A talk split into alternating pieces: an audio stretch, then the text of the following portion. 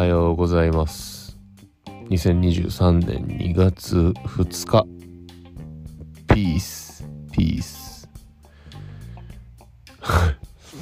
木曜日、えー、この時間は私小野塚翔吾がお送りしてまいります。2月2月入りましたね。あっという間に1ヶ月が光の速度で通り過ぎていきましたけどもこの前年末やって年越したと思うんですがその点どう思いますか？ねなんかまあ僕はありがたいことに1月も撮影とかがあったから余計早く感じているのか。なんかいつもよりえもうあと11ヶ月しかないの？今年みたいなさ。いやーんと。今も今これベッドのねベッドに寝っ転がって撮ってるんですけども。こんなベッドにずっと寝てる場合じゃない人生もったいないって思いますけどね。でも僕寝るの大好きだからこれもこれで僕の幸せっていうのがねありますけど。いやーなんか撮影の方はおそらく順調なんじゃないでしょうか。僕も昨日も撮影参加させてもらって。まあ昨日はちょっとねいろいろあったんですけども昨日で僕は7日目かな参加したのがね。1月が結構怒涛だった感じしますね。2日取って1日休んで2日取って1日休んでみたいなのが連チャンであったり。もうほぼ始発。4時半の始発に乗って6時集合してみたいな。でそこからバスで移動してみたいな感じだったんで。俺って始発乗れるんだと思って。朝苦手だから。夜派なのでね。基本的には。夜だったらいくらでも起きてられる気がするんだけど。朝起きるのはちょっとね本当に大変。いやーなんかまあ先週ん？うん。先週か。先週ちょっとラジオ撮れなくて。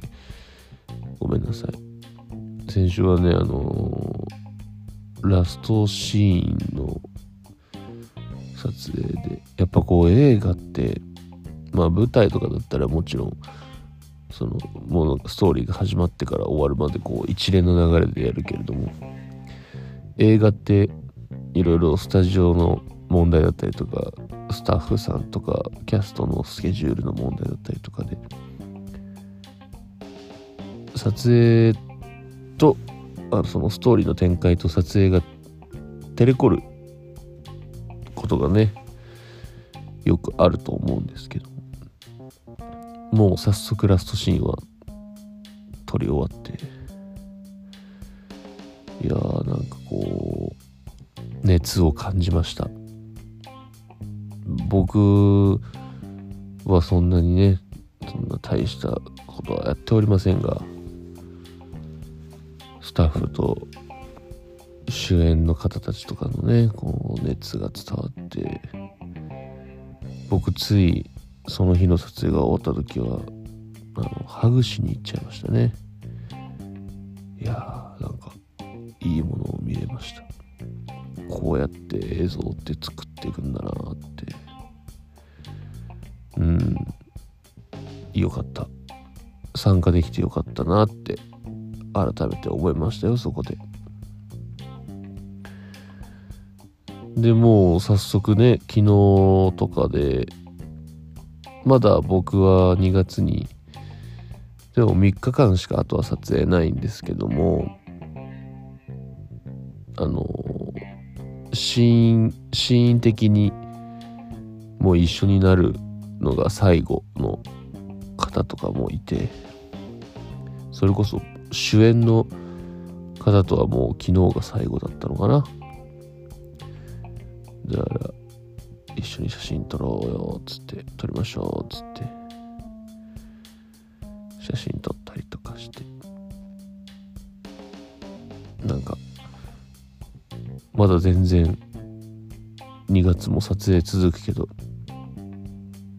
なんかもう寂しかったりとかね映像ってなんかこういう感じなんだなってその長期間入ると。みんなで作り上げていくのにどんどん離脱していくとかさまあクランクアップする人もいるだろうし撮影でかぶらなくてもうアップまで会えない人もいるしみたいな。でも一緒の映像を作ってるっていう。こう、ね、みんながみんな一致団結してるんだけどここに頑張って一緒のものを作るみたいな。面白いですよね。作り方ね。いや勉強になったないろいろ。まだまだこれからも勉強させていただきますけども。あとね残りの3日間結構そこも大事なシーンとかがあったりするので気を引き締めて撮影には臨みたいと思います。はい。頑張ります。なんか話は変わりますけども。皆さんマギのミュージカルマギダンジョン組曲。DVD が届いたそうで。よかったです。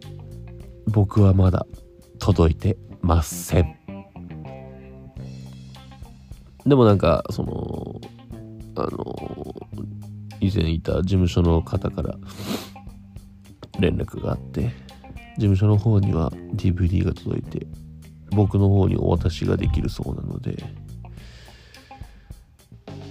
ちょっとスケジュールを見て取りに行くか郵送で送っていただくかをちょっと相談中でございます。いやめちゃめちゃ見たい。どうなってるんだろう。本編もだってもうねその配信期間終わってから一切見れてないから超見たいしメイキングなんて何にも見たことないからどうなってんだろう仕上がりが。俺いたかな？なんかゴルタスでもインタビュー撮ったし旅祭としてもなんか撮った記憶があるんだろうけど。カットされてなければあるはず。ねゴルタスはやっぱ俺仮面ねずっとかぶってたからうわなんだ俺映れねえじゃんと思って。なんか裏でもメイキング回ってるからあの仮面はちょっと取らないでくださいみたいな それもうメイキングなのってオフショットでも何でもないよねって思ったけど。まあ原作がねあるので。そのイメージを崩さないように取らずにいたんですけど。だから旅祭の時は顔がね見えてるからあの必死にカメラの前に行ってイエーイってやりました。もしかしたら旅祭の方が多いかもしれない。なんか旅祭でもあのー、なんだっけ。ソロソロのインタビューもさせてもらったし。アラジン優吾と。あと長友さんとかとスリーショットでなんかインタビューも受けてお話しした記憶があるんですけどそこ載ってるからなんか僕の作戦はユーゴと一緒に喋ったら絶対使ってもらえるっていう。だからなんかもうユーゴにもうしがみついてこうこうこうだったよね。話をねさせてもらいましたけど使われてるのかな？なかったらもうオクラ入ってますねそれはね。見たい。ちょっとまた DVD とか自分の手元に届いたらあのご報告させていただきます。感想等もちょっとねあったら皆さんの感想も聞きたいし僕も感想言うようにします。いやでも本当に今考えてもあのミュージカルに出させてもらってであのね規模のあの規模の会場で僕言ったっけなあの初日とかさ千秋楽とかってさもう本当に超満員でさで結構最後のカーテンコールでタンディングオベーションで皆さんこうなんだろう。最後カーテンコール出てって前の人からどんどんどんどん立ち始めてこう後ろにこうドミノのようにバーって立ち上がってってでみんなこうよかった。こう拍手をねこうしてくれるしてくれてたじゃないですか。ありがとうございます。僕実はゴルタスだったから仮面かぶってたけど中で感動しちゃってもう鳥肌ブワーってなっちゃって泣いちゃったんです。はい。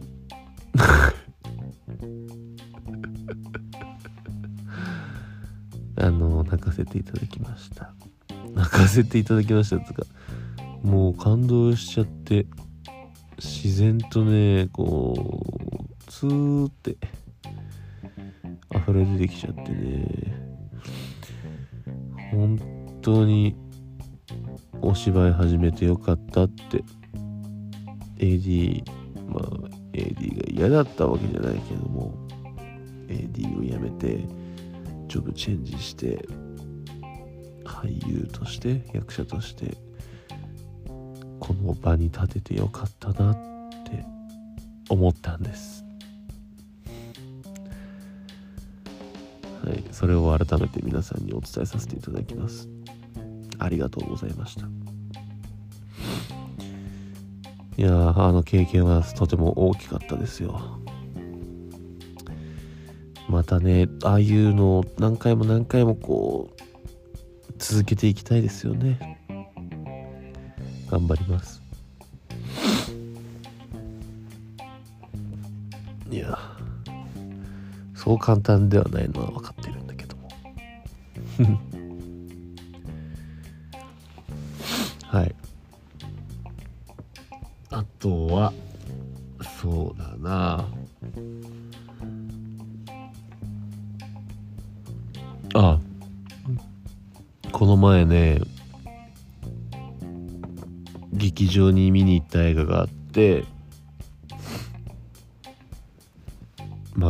僕が出てるわけじゃないからあれなんだけどでもよかったからちょっと言わせていただきますと映画映画なんですけども松村慎吾監督っていう全部ひらがなで松村慎吾っていう監督がいらっしゃるんですけどもの監督作「熱い胸騒ぎ」っていう映画があるんですけどもそれを見に行かせていただきました。そう。あの主演が吉田瑞希さん。とあの常盤貴子さんですね。いやいい親子でしたね。時和孝子さん実はね僕が AD 時代に働いてた制作会社の上司に常盤さんっていう人がいて常盤貴子さんのねいとこなんです。らしいんです。そう。だからいつかね常盤貴子さんともお会いしてお仕事をした時にそういうのそういうエピソードをね入れられればお話ししたいなってていうのは夢でもあるんですけど。そうなんかだから勝手に常盤貴子さんってなると目がいっちゃう。親近感じゃないけどあ常盤さんのってなるなります。向こうは誰だお前って状態だけど。はい。で結構その映画がまあ要は若年性の乳がんをテーマにしたお話で結構こうおっぱいに関する内容が含まれてるんですけど一見こう重いテーマかなって思うんだけども全くそれを感じさせない一人の若い女の子の青春映画かなってうん思います。なんかまあいろいろ胸っていう点で胸騒ぎっていうのがいろんな胸騒ぎがあったりとか心躍ってる。瞬間とか。いやなんかぜひ見ていただきたいですね。すごく面白かった。まあなんかその周りにいる登場人物とかっていうのも、その主人公の女の子をいろんな形で支えてる。支え合ってる。っていうのが正しいのかなうんなんか別に狙いにいってるわけじゃないけども鼓舞し合ったり影響し合ったり支え合ってる関係性なんですよね。やっぱりこう自分の周りにいる人たちって嫌いだったら別に、ね、一緒にいないし好きだからこそこう成り立ってるわけじゃないですかその人たちの関係性っていうのがね。だから気づいたら意外と支えてくれてるとかあ俺も支えちゃってるのかなとかありますよね。やっぱ自分の人生を振り返ってもあああいう時にあいついたなとかこういう時にこの人になんか支えてもらってたなとか、うん、やっぱり人間って一人で生きていくのは難しいとは思うんで周りに人がいるからこそ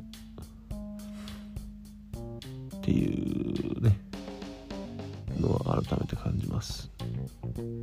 いやすごいとても面白い映画でした。皆さんよかったら劇場へね是非足を運んで見に行ってみてください。はい。熱い胸騒ぎっていう映画です。はい。ででで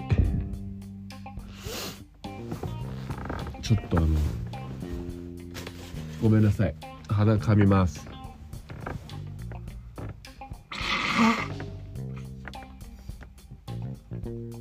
あああ。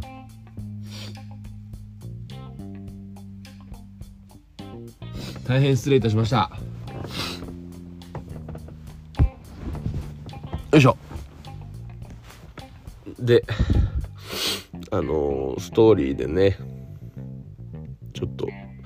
本当に最近映画ももちろん見てるんだけどもドラマも結構いろんなのハマって見ててそれこそブラッシュアップライフ地上波だったらブラッシュアップライフっていうあのバカリズムさんの脚本で安藤サクラさん主演のやつがねあるんですけどもすごい面白い。あとは「罠の戦争」っていう草薙剛さんの主演のドラマですね。ああいう逆襲撃のねすっきりするやつ好きなんですよね。見てない人はよかったらチェックしてみてください。あとはまあ地上波でもやってるしネットフリックスでも配信先行配信してるインフォーマ。藤井監督が企画プロデュースしてるのかな？監督もやったりとか。インフォーマっていうまあ情報屋の話ですね。あの桐谷健太さんとか佐野レオ君とかがやってる。ドラマ。ちょっとヤクザチンペラみたいなお話のやつ。とあとはガンニバルですね。は面白いよね。ガンニバルはディズニープラスで配信しているドラマなんですけども。昨日最終話が放送あの配信されたのかな？まだ見てないんですけども。楽しみです。なんか終わり方的には噂によるとこれはシーズン2あるでしょう。みたいな感じなんですけども。どうなんだろう。この4つかな。ドラマ見てるのはね。あの100万回のやつ井上真央さんとかのやつも見たいんだけど一歩遅れちゃってちょっとまあ悩んでる状況です。とかあのファーストラブとかね。配信のネットフリックスのやつ。ファーストラブもうわ絶対見ようと思って。思ってたんだけどこうみんながバーって見始めてやばい本当にめっちゃいいみたいな言ってる時を逃しちゃったのでなんかもういいかなって思っちゃうんですよね。こうタイミングを逃すともういいかなって思っちゃう時があるんでちょっと今それにハマってます。プラスその配信されてみんなが流行ってる途中であの今の国のアリスが配信始まっちゃってたから完全にそっちに移っちゃってて今の国のアリスは全部見ました。もう1から絶対好きだったしあの2は見ようと思ってたので。やっとですよね。何年前だったのあれ。3年。そんな前じゃないか。でも2年前ぐらいだったかな。いやーなんか一俺もゲームやりたかったなと思って。結構知り合いが出てて羨ましいなって思ってて。俺もゲームやりたかったな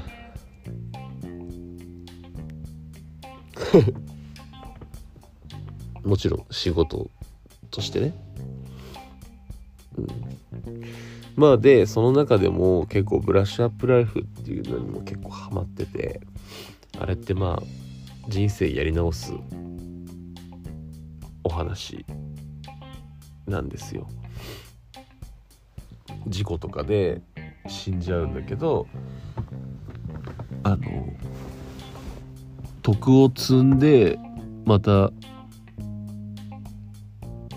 要は何？人生やり直してそこで徳を積んでまた人間として生き返るためにあの必死に頑張って生きるっていうこうブラッシュアップしていく。自分の人生をどんどんどんどんブラッシュアップライフ。そのままなんだけど。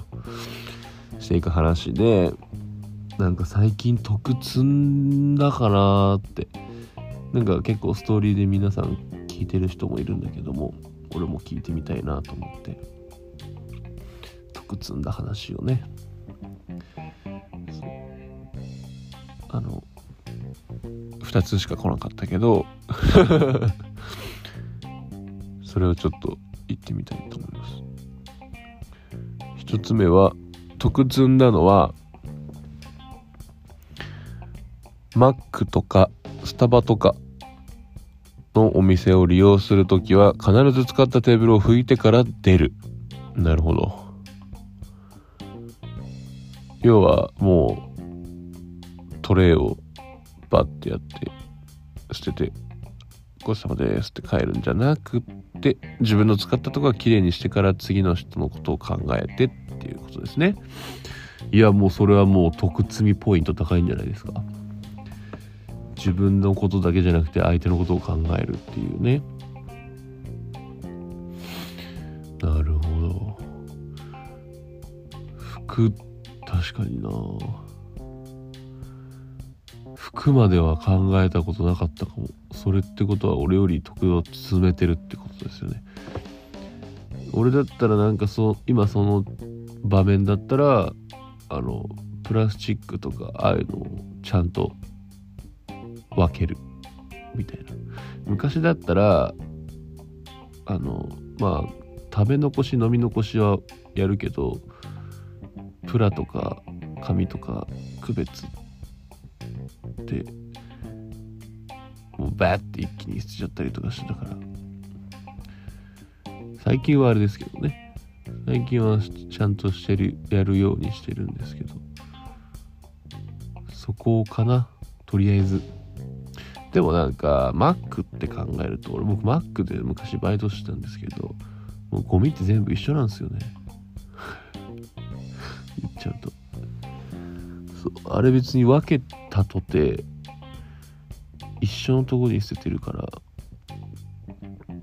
なんか、僕的にはしっくりこないというか、別に一緒だしってなっちゃう。ただそれをね、見てる子供たちとかじゃあゴミ捨てる時に後ろにおちっちゃい子供とかがなんかゴミ捨てを待ってたらね例として分別してしないとダメですよね明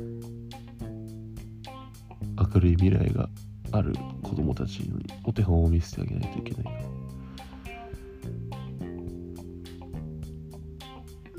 テーブルか。俺もじゃあテーブル拭くようにしよう。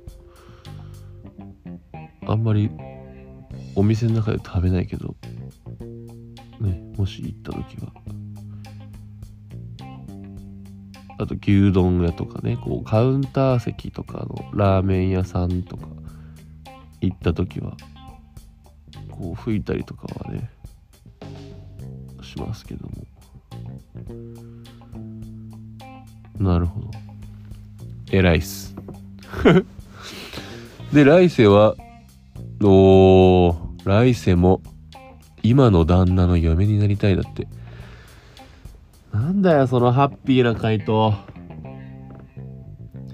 絶対なれし。絶対、そんな、そんな断言できるくらい幸せなんだろうななんかどうせだったらさ違う人生も歩んでみたいって思うじゃない俺はどっちかっていうとそっち派なんだけれども。そうか。今の旦那の嫁になりたい。言われて。そんなこと。旦那さん相当幸せですよそれ。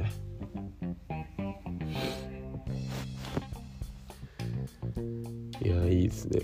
なんかこのアンケートでこんなにいい回答をもらえると思ってなかったから幸せな気持ちありがとうございます。幸せな気持ちってなん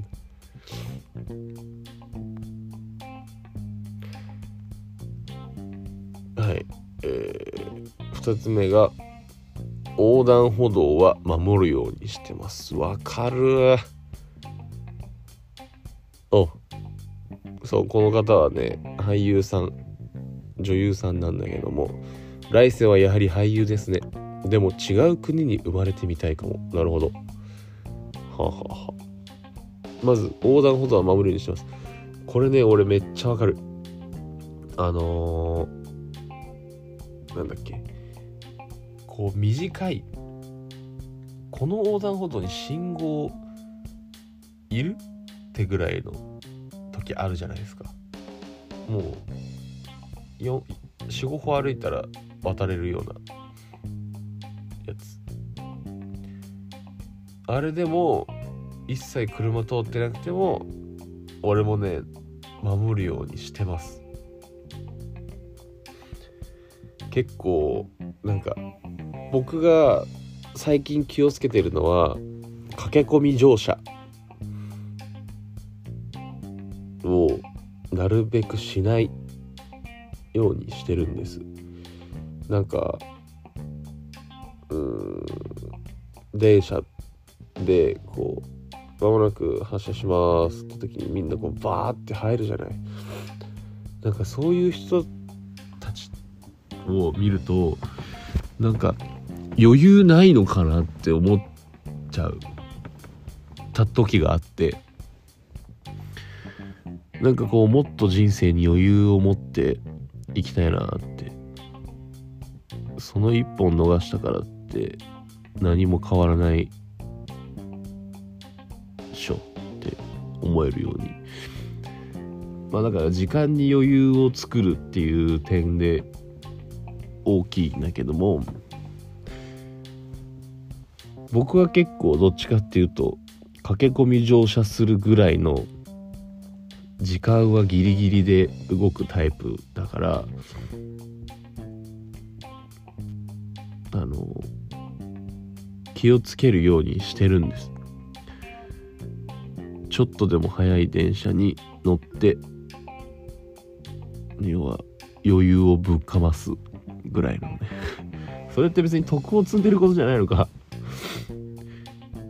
でもこう他人に迷惑はかけてないよね。駆け込み乗車おやめくださいって駅員さんが言ってるのにそれの中でやるっていう。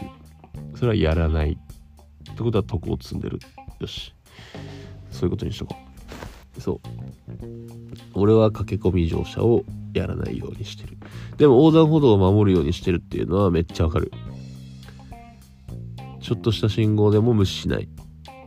やっぱ歩道なんだろうね。歩いてると車とかだと絶対もう交通違反になっちゃうからあれだけどさ。チャリンコとか歩きとかってやっぱりこう多少違反したって別に注意されるわけでもないし。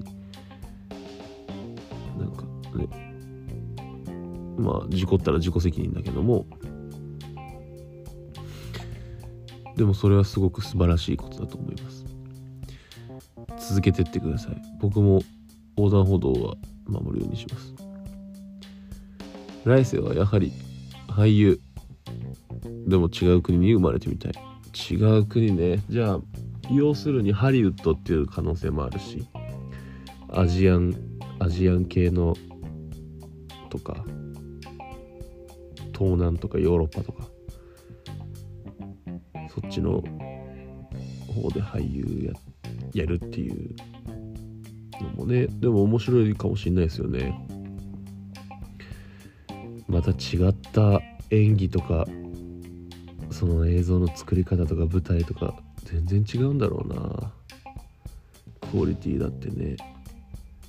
しかも過去の経験として日本で俳優をしているっていう経験がある上で海外で学ぶっていうことはそこの違いも分かってくるから結構超最強俳優になるんじゃないの？それって。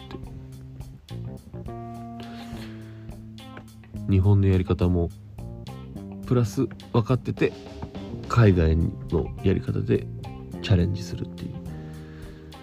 めっちゃいいじゃん。来世。そうね。うーん。来世って何になりたいんだろうな。うん。まあでもさっき違う人生歩んでみたいって言ったけども強がりだったのかもしれない。やっぱりこう自分の人生に後悔した点とかっていうのがあるから。そこをもう一度ブラッシュアップしたいっていうのはねやっぱ大きいかもな。もっとこういう人この人といろんなとこに行ったりとか話したりとかこういうことをししとけばよかったとかなんかいろいろ今パッと思いついたけど。うん自分の人生をまあ途中まででいいかな。なんか学生時代までやり直すぐらいでいいんだけど俺は。うん。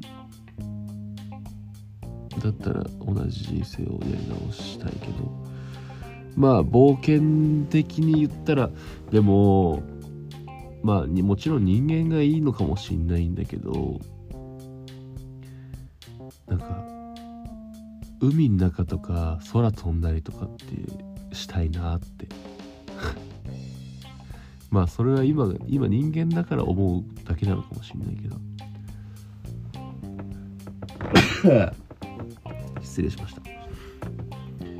もしじゃあ鳥になったとて鳥からしたら空を飛ぶって人間で言ったら歩くのと一緒の感覚なんだろうね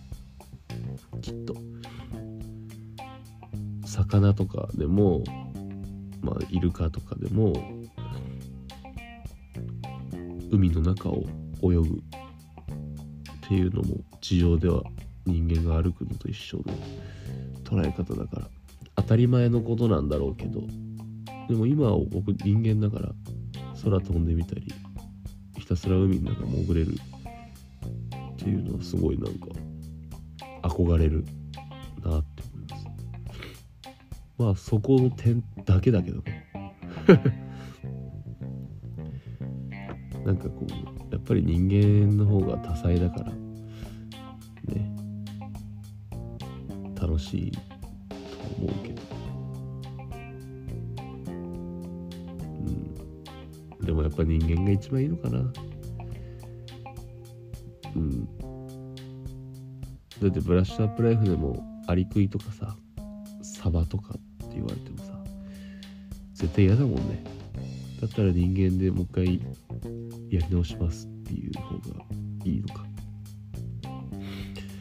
聞いていただいている皆さんはどうですか？自分が今最近徳を積んでいることはありますか？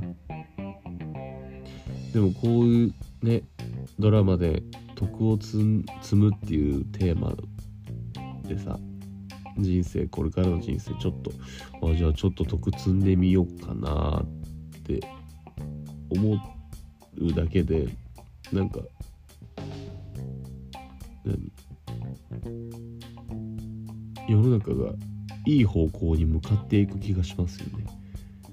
あんなドラマ一本で話題になればなんかじゃあゴミ拾うとかさそれほどそれこそ横断歩道もしっかり渡るとき気をつけるとかさ。他の人のためを思って自分の使ったところは拭いてから出るとかさ。もう最高じゃん。でもやっぱこういうのでさドラマとかさ映画でさ影響されることってあるじゃない。だから面白いよね。こう人前に立つっていうのでさ。周りにいい影響を与えることができるお仕事。素晴らしい。やべえめっちゃ撮っちゃってる。40分も撮っちゃった。こんなつもりはなかったんですけども。まあでも面白い話かどうかは分かりませんが僕的にお話ししたいことがお話せあお話ししたいことが話せたので満足。要はあのあれだよね。うん楽しく生きていこうって話。はい。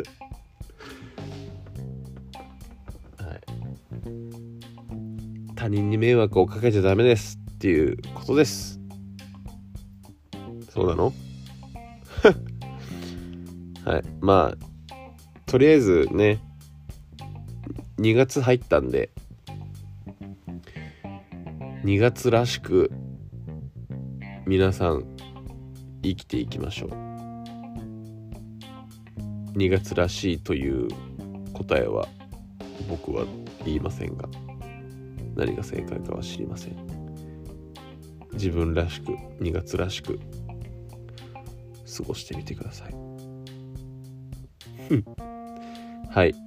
まあ僕まだまだ撮影も続いたりとか他のいろいろオーディションだったりとかまあアルバイトも頑張りながら生きていきます。皆さんも大変なねことがあるかもしれませんがなんとか乗り越えて春を迎えられるように迎えられるように頑張りましょう。それでは今日はこれぐらいにしておきます。はい。来週撮れるようにまたね来週うん。撮影撮影じゃないや。ラジオ撮れるようにしますので。それではバイバーイ。ほな。